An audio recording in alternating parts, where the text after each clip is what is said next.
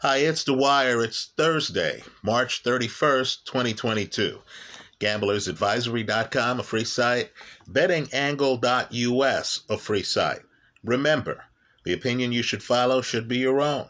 Just consider this video to be a second opinion from a complete stranger online. Now, let's talk about a fight involving two unbeaten fighters. What could possibly go wrong? In my favorites folder is Oscar De La Hoya's take on the upcoming fight between Oscar Valdez, unbeaten, and Shakur Stevenson, unbeaten. Now, I have strong views on this fight. Just understand this is one man's opinion. You need to think for yourself. Oscar believes the fight is close and that if Shakur Stevenson gets on his back foot, as Oscar puts it, if he goes back, he could be in trouble. Right now, let me point out a dynamic that needs to be considered here. Oscar Valdez is now in his 30s. We're talking about a lighter weight. We're talking about an older fighter. He's 31 years old. So he now is in the stage of his career where it's now or never. If he's going to reach the next level, he has to take fights like this. He's taking on a very formidable opponent. He's going off at a plus 300. Let's be clear here. Valdez, who's getting the bigger paycheck. And let me applaud Stevenson for accepting the smaller paycheck because Stevenson sees what I see. We'll get to my opinion on this fight. But understand that Oscar, who has a title, who is unbeaten, who more importantly has status in the sport, right? Part of Eddie Reynoso's stable, trains alongside Canelo. He's going off at a plus 300 right? You bet a dollar, you win that dollar back plus three other dollars. The younger Stevenson, who's in his mid 20s, is going off at a minus 470. Now let's talk about what I see here. I don't think this fight is close. Stevenson, in my opinion, the big favorite, deservedly so, should win the fight. Why? Because he's younger. Because he's faster. Faster feet, faster hands, faster reflexes. More importantly, he can fight from distance. Stevenson likes a little space. Now, Oscar De La Hoya disagrees with me. Right? You'll see in the De La Hoya clip I've placed in my favorite folder that De La Hoya feels that Stevenson likes to come forward. Right? Maybe De La Hoya is confusing Stevenson with Miguel Berchelt, who, of course, Oscar Valdez beat the fight before his last fight. We'll talk about both of those fights. Right? Berchelt was addicted to his front foot. Berchelt wanted to engage. He wanted to hunt. He was coming forward. That's not Shakur Stevenson. Don't get me wrong, Stevenson can step in the pocket when he wants and can dole out punishment when he wants. But Stevenson's a much more complicated fighter. Stevenson knows what a back foot is. Stevenson understands that he is bigger physically than some of the guys he fights. He's bigger physically than Valdez. And Stevenson is a guy who can dole out punishment from distance. He has what I call ring coverage. When you think of fighters, ask yourself, where are they effective? Right? Short range, where the guy's up on you. Mid range, where the guy likes to have a little space, but doesn't really, you know, want to get too close or too far away. Jaime Munguia, right? Short range, Errol Spence. or long range, where the guy can stay outside, keep you following him around, flick a jab, bust you up from the outside. Surprisingly for me, I remember that Mikey Garcia fight, Errol Spence. Right? Spence is what I call a switch. Most fighters are not. Now, Oscar Valdez, in my opinion, likes to be mid to short range. Shakur Stevenson can bust you up from long range. Right? Stevenson can bust you up from mid range too, but Stevenson, to me, the combination of speed and the ability to have ring coverage, to be able to throw straight punches. Stevenson's a southpaw. His jab's his right jab. Right? The ability to keep the guy outside while busting him up makes this fight a possible mismatch. Right? I believe Stevenson here should stay outside and should be prepared to use his back foot. Now, the key for Stevenson is defense, right? He should be mindful of Valdez's left hook. What do I mean by that? Don't throw any lazy right hands that Valdez can counter with left hooks. In other words, don't be the guy throwing a jab and lazily keeping it out there. Understand, if your jab is lazily out there, right, it's not back by your head, defending your head. A guy can time a lazy jab where you throw it, the guy ducks it. Guess what, folks? You're open for the left hook. So Stevenson has to make sure that his right hand is crisp that he's throwing the jab. He might even want to think about doubling and tripling up on the jab because if you want to keep a left hooker outside, you want to double and triple up on the jab. Right? Have the guy understand, player, you're not going to time my jab to hop in with that left hook. Right? Understand too, Stevenson needs to think about throwing the right hand. Don't be the lazy low volume guy who decides, hey, I got this guy beat. I'm not even going to pump the jab. No, that's not the way to do it. Right? You want to make sure that that jab has a presence in every round. Keep the smaller Valdez outside.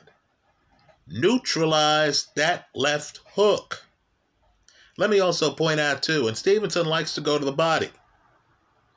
Don't do so against a guy with Valdez's left hook. In other words, one way to give away the fight is you decide, oh, instead of throwing a jab up top, where I'm hitting the guy and the guy's outside, you instead throw a jab low that the guy can just come over and hit you with a left hook. Right? So Stevenson has to be mindful of Valdez's left hook. Right? If Stevenson is defensively alert, in other words, he realizes he has the better ring coverage, the better long range artillery than Valdez. So he keeps Valdez too far away from him to dole out punishment.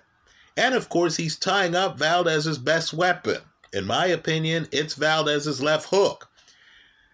By shooting a jab, by having Valdez too busy trying to duck and move under the jab to get any leverage on the left hand, and by leaning back, keeping his head away from Valdez, so Valdez has to reach to find him. If Stevenson does that and moves a bit, We'll talk about the importance of movement here. Stevenson should win this fight easily. And I mean easily. 12 round fight, 8 4. Right? 8 4. Let me also point out that Stevenson, let's get advanced here. Stevenson, who has the faster hands, and I understand there's a Valdez crowd out there saying, player, you've got to be ridiculous here. You've got to be kidding. Our guy is unbeaten. Our guy has a reputation for courage. If you think our guy is going to be eating a lot of jabs, staying outside, unable to get to Stevenson, unable to deal with Stevenson's hand speed, then you don't know Oscar Valdez to the Valdez crowd. Tell us about all of that in the comment section of this video. Boxing's a young man's game. Folks, the next generation is in the building. Valdez is on the wrong side of 30 against a young lion with accuracy you never see. Stevenson throwing a lot of wild punches. Young guy with accuracy young guy with timing, young guy who knows the game, has spent part of his young career hanging around people like Terrence Crawford, for crying out loud.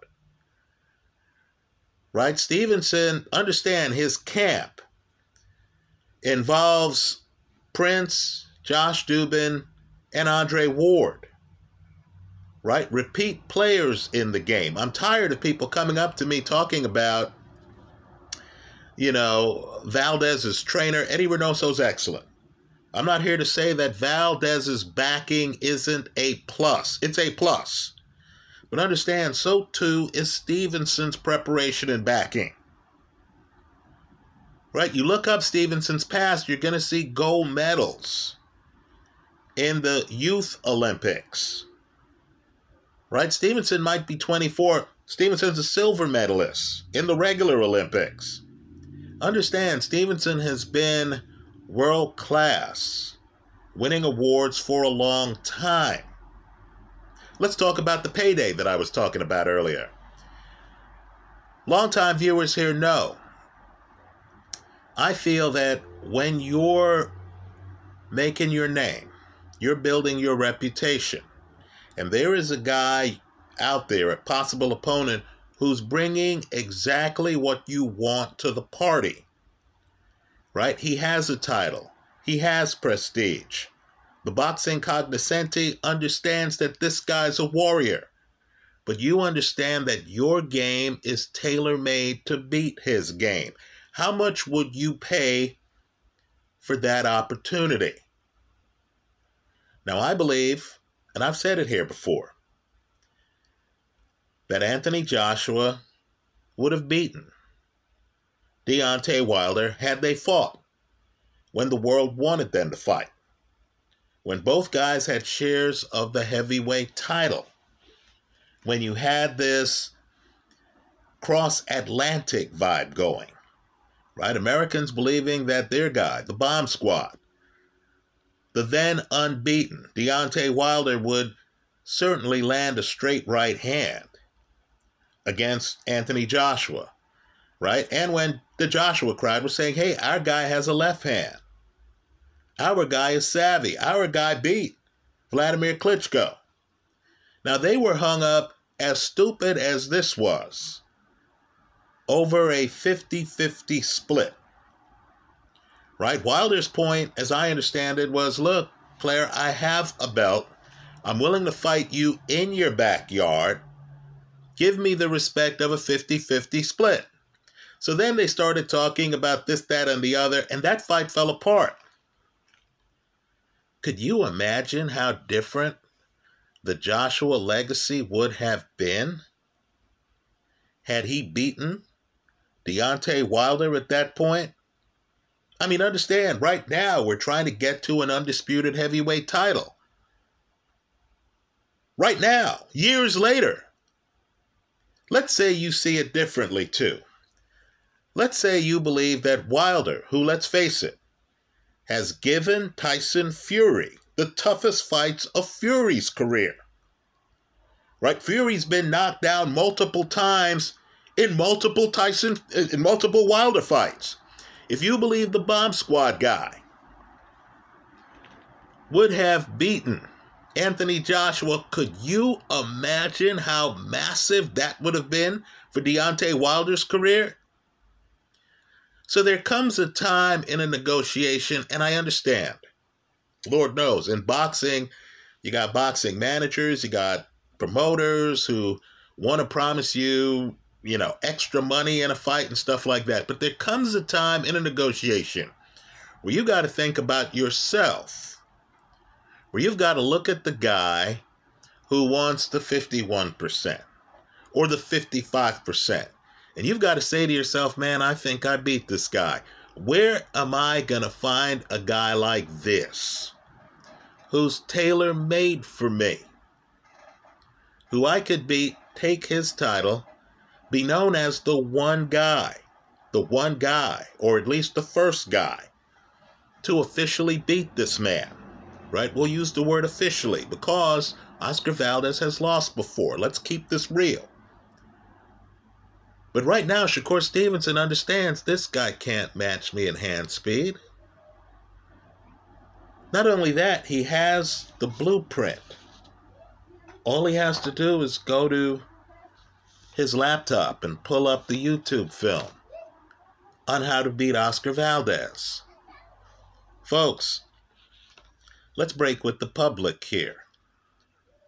I'm going to go with my two eyes, not the three judges who saw the fight. I thought Oscar Valdez lost to the gold medalist from the 2016 Olympics, Robson Conceição, who himself is in his 30s. I thought Valdez lost badly in that fight. I was looking at that fight. There were multiple rounds left in that fight, and I thought, you know what? Valdez needs a KO to win this fight. If you look at the reaction when Valdez got the decision over Conceição, this is his last fight. You would have thought to yourself, oh, Valdez knew he lost this fight. Right, folks? That's a fight where you need to kill the volume. Everyone did a disservice to Robson Conceição, including the announcers. Right? This was a boxing illusion. You saw Valdez getting completely undressed. You saw a fight where the opponent was so dominant that in the fifth round, look it up, in the fifth round of this fight, Robson Conceição, who was moving around the ring, throwing a jab, pretty boy, basically, in the ring, making Valdez look slow, making Valdez miss. In the fifth round of the fight, the challenger, the underdog, started mocking the champion. By the way, on my scorecard, he was pitching a shutout at that time. Right? Let me just say, too, that Valdez's left hook Conceição had it blocked. He knew that that's Valdez's best punch. Valdez couldn't break rhythm. He couldn't handle the movement. He was a bystander. Conceição's moving left to right, right to left. You realize that Valdez is an in the pocket fighter. He needs you to be right in front of him to be effective. He's not a guy who can fight on the move.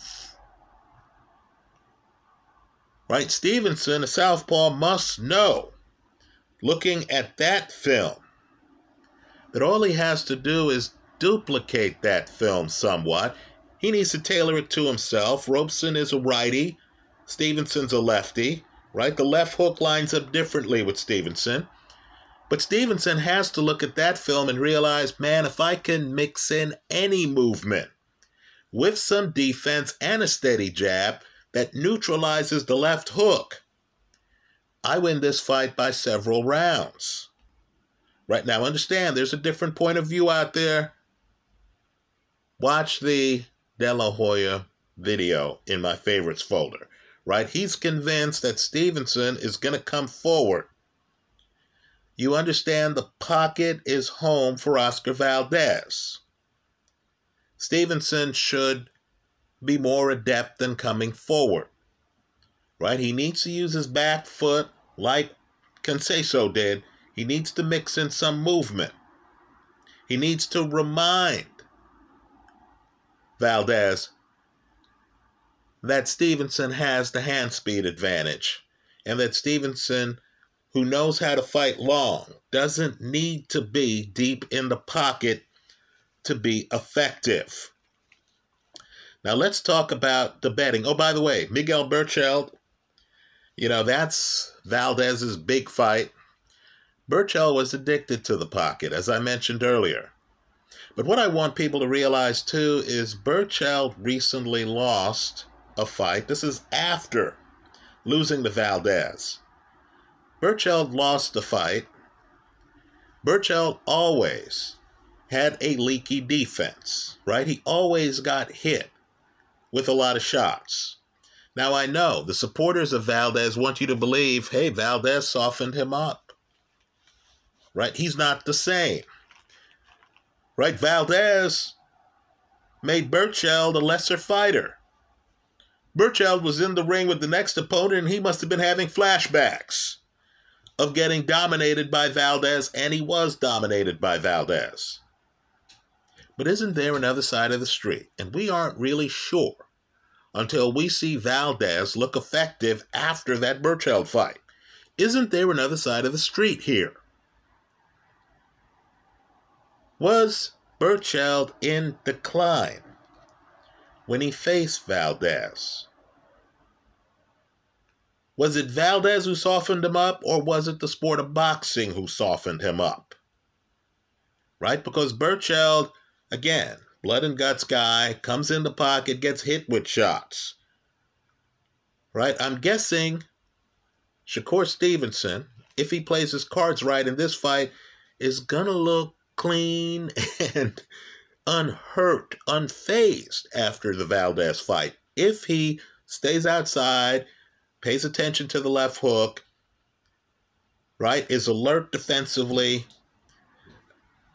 maintains spacing, but understand, Berchelt looked like a car crash after not just the Valdez fight, but the fight after it. If Berchelt was diminished against Valdez, how do we know that Valdez is the monster people think he is? Let me just tell you there's a group that looks at Valdez with skepticism. It's the people who set the betting line for this fight. It takes a lot for a casino to look at an unbeaten fighter and then to say, let's make him a three to one underdog.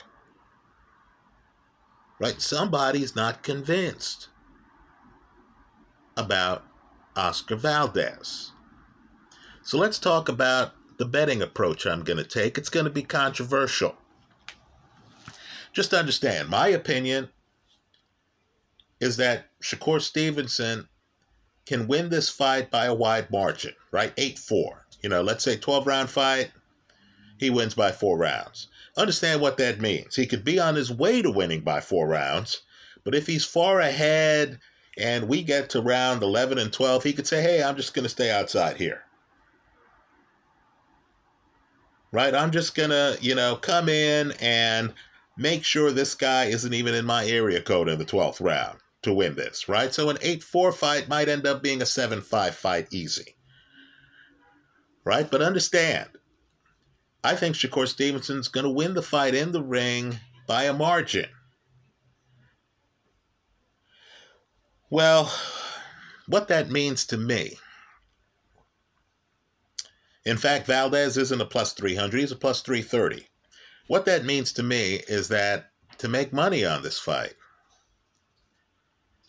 part of my betting portfolio is going to be Valdez to win.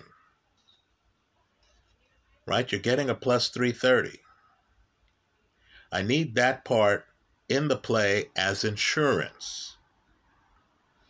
Valdez to win, a plus 330 hedged with the over. In other words, I'm not expecting Shakur Stevenson with superior boxing ability to throw that superior boxing ability out the window to come inside and to just jump in the pocket and pretend he's Marvin Hagler. Right? I'm not expecting Shakur Stevenson to make this a fight. He's better off if it's a boxing match. He needs to be the one who's disciplined, sticking to his skills, sticking to his game plan. Right? You'll know he's in control if he goes to his corner and the cornerman says, hey, keep doing what you're doing. Right? Don't get lulled into a fight. Right? Don't get emotional here about anything. View this as a math equation. Neutralize his left hook. Right? Pump the jab. Keep him outside. Move away from his left hand.